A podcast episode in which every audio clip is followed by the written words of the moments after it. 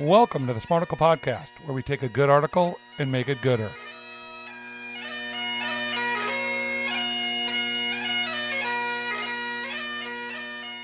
Brandon, we are having a revival. Praise Woo! Jesus. Praise the Lord Almighty. Let's read the headline. Why students in Kentucky have been praying for 250 hours. This comes from the Free Press and lovely writer Olivia Reingold. Can you be Woka or MAGA with the Lord, Brandon?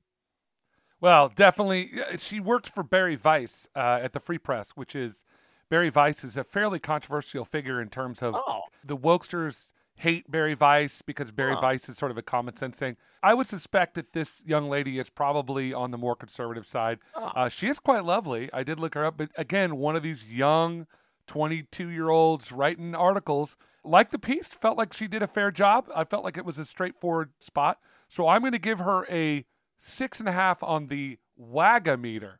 So she's more MAGA than she is woke, is what I'm saying. should I be reading more stuff from the Free Press or is this just. No, I think Bari Weiss is one of those people that I think you either love her or you hate her. I actually really like her. I think she's really Oh. smart. She's a pretty conservative. I believe she's gay and Oh. she's uh What? she's Jewish, but a lot of conservative people really like her. I don't get it, but but cuz she's straightforward. Hold on a sec. She's gay, Jewish, and Yeah. an evangelical. No, I don't think she's an evangelical. I think she's Oh. I think she just is evangelicals like her because she says what they want to hear. That's my sense of things. Wow. She's kind of an odd duck. That's all I'm going to say. Okay. That's not Olivia Reingold. That's uh, Bari Weiss. We had an emergency meeting before uh, Smarticle pre-production meeting because too many people sent me this article. I felt we had to discuss it earlier in the week, so let's get to it. From for the past two weeks, tens of thousands of visitors have been pouring into the chapel at Asbury University in Wilmore, Kentucky. The university spokesperson says the crowds have numbered between 15 and 20,000 people. Some are driving overnight from states like South Carolina and Oklahoma. Others are flying in from Canada and Singapore to wait in line for hours in the rain or snow just to stand next to people they share nothing in common with except for a single conviction. God is visiting this tiny town in Kentucky. It all started Wednesday, February 8th, when Zach Meerkreebs, a volunteer soccer coach who had addressed the student body only twice before, gave an improvised sermon about love.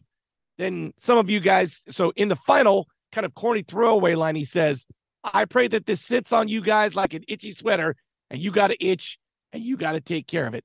Meerkreebs then told his wife it wasn't a very good sermon. It was a stinker. Then students began texting each other. You need to come back to the chapel. Something is happening.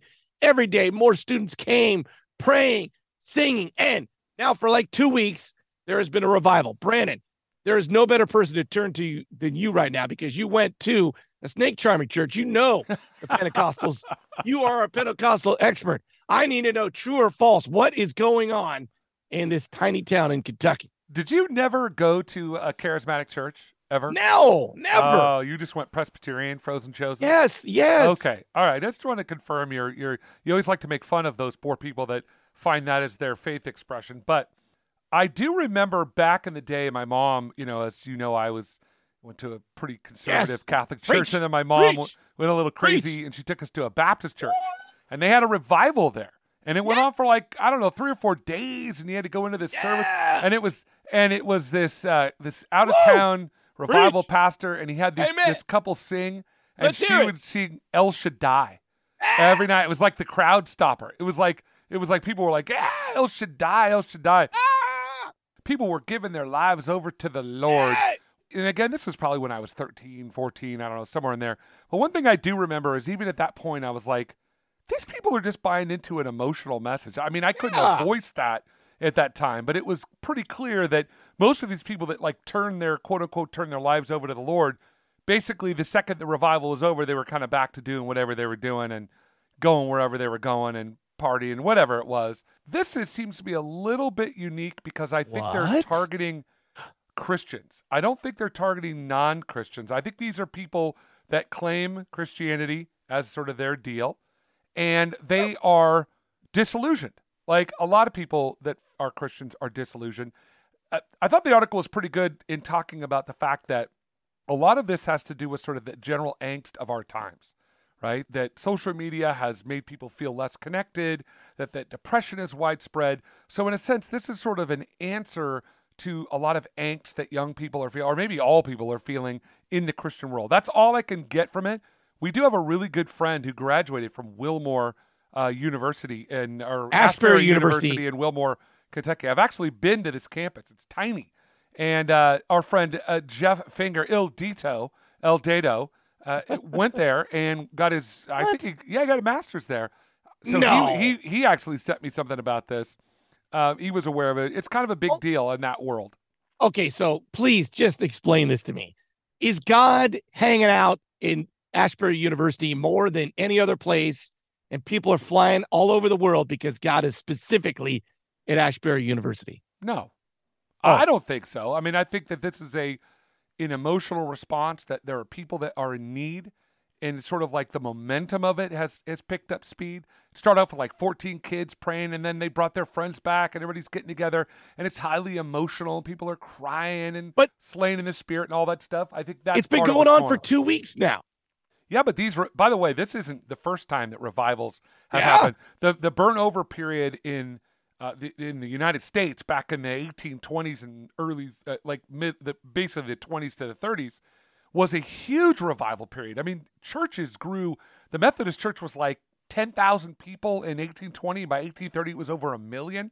So it's been grow. These have happened before, is what I'm trying to say. I, I'm confused by this term revival that you keep speaking. So I, I, I- they're they're saying a revival is happening in just Kentucky, and you're saying it was the whole country. No, and- I'm saying that revival is this idea of people sort of recommitting their lives to a faith message of typically it's more emotional, typically it's more evangelical. I mean, this evangelicalism gets its roots in the burnt over period in the sort of antebellum America, right? So these people were they believed in this case, and they call it the burnt over period because they believed that if you got enough people, if everyone could get together and pray that Woo! Jesus would return, that Jesus Amen. would physically return, that the Bring second it. you could get everybody saved, Yes.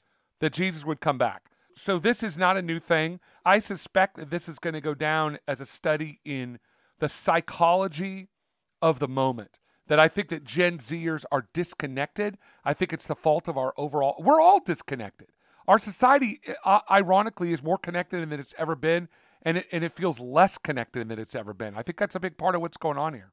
okay, so can I just kind of once again try to? I to feel like you're this down? mocking it with your voice. You're doing a lot of. I feel like there's a lot of gobbledygook going on here still. So I need to get to the heart of the matter. There's can we assume something is going on at this tiny college in Kentucky? yeah, Something's of going on. course. There's some sort of emotional outpouring, and maybe there's some energy. Something is going on. Absolutely. I think it's it this is a hotbed of a place where most of these people that are there are already sort of predisposed to this revivalism.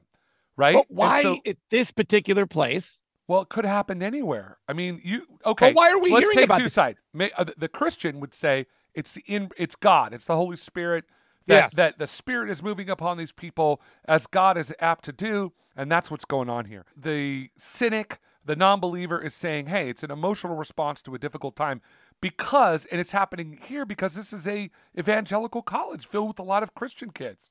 All I'm saying is multiple people have sent me this and said there is a two week long revival going on in some tiny Kentucky. It- Yeah. So does this happen a lot? It happens periodically. I mean, the last big revivalism I think happened in like the early 1970s. Oh. Every time there is a period of historical period where there's a lot of stress on the society, revivals happen. Uh, 70s was a response to this to the Vietnam War. The 1820s was a response to sort of slavery and the anti-slavery movement and things that were happening. It really was a response to the Industrial Revolution. People were moving farms to cities and working in factories. You know, the Erie Canal was being built, so there's a lot of stress on the society, and that's where these revivals kind of happen because the society is ripe for it. That's just a, a thousand foot view from a psychological thing. Now, you could say, Brandon, you're such a cynic. It's the it's God, it's the Holy Spirit, it's the Spirit has moved upon these people. Maybe that's it. I don't know. I doubt I don't think I would go to Wilmore because I don't know if I feel I feel like it's an emotional response. Do I think there needs to be revival? Yes. One thing that You came do? out of this, absolutely. I think that people, a you. revival of spirit, a revival of people feeling truly connected to other people needs to happen. We're, we're just not connected anymore.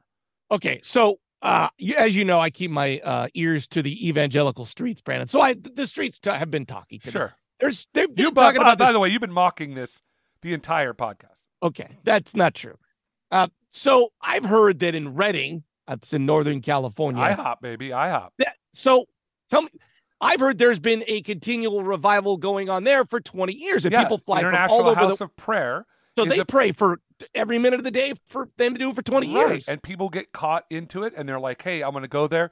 Because I think here's the deal people are sad, they're lonely, they're disconnected, they want answers to the problems of the world. So, what better place to do it is to go to a place where they're telling you, listen, if you just pray and pray and pray and pray, it's going to fix the things of the world. By the way, the earliest church, they believed, they went into an upper room and they believed, we just pray, Jesus will return. Well, he didn't return. So, it's not, this is not a new thing. People believe that they can pray God into existence. And I would argue that you cannot pray God into existence.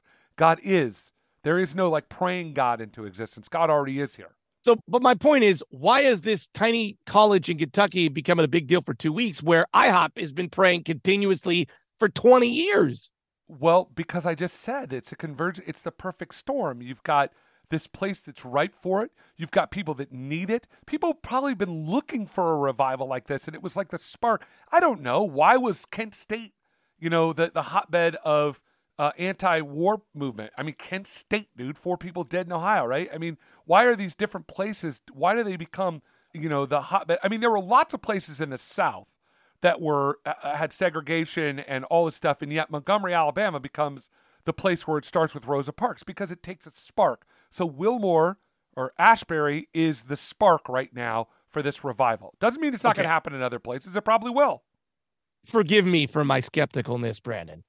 Is but does God hang out in one spot more specifically than others, or is this random? Well, obviously, in the Jewish tradition, the Jews believed that God lived in the in Yeah. the Holy of Holies in the temple. That was the idea that Jesus came to remove that idea that God that the temple was wherever you were, right? That the Holy Spirit was, in a sense, the new temple. That your body was the new temple, if you will. So, uh, even within uh, Christian circles, the idea that God is only going to go to one place is pretty rare. Most Christians don't believe that. They believe that God is everywhere and in everything.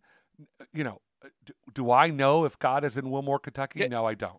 Well, that's my point. Is so is God particularly more in Asbury University and in Redding, California, or is this happens. No, but I think the people that choose to go to those places, maybe they feel more in tune with God. I don't know.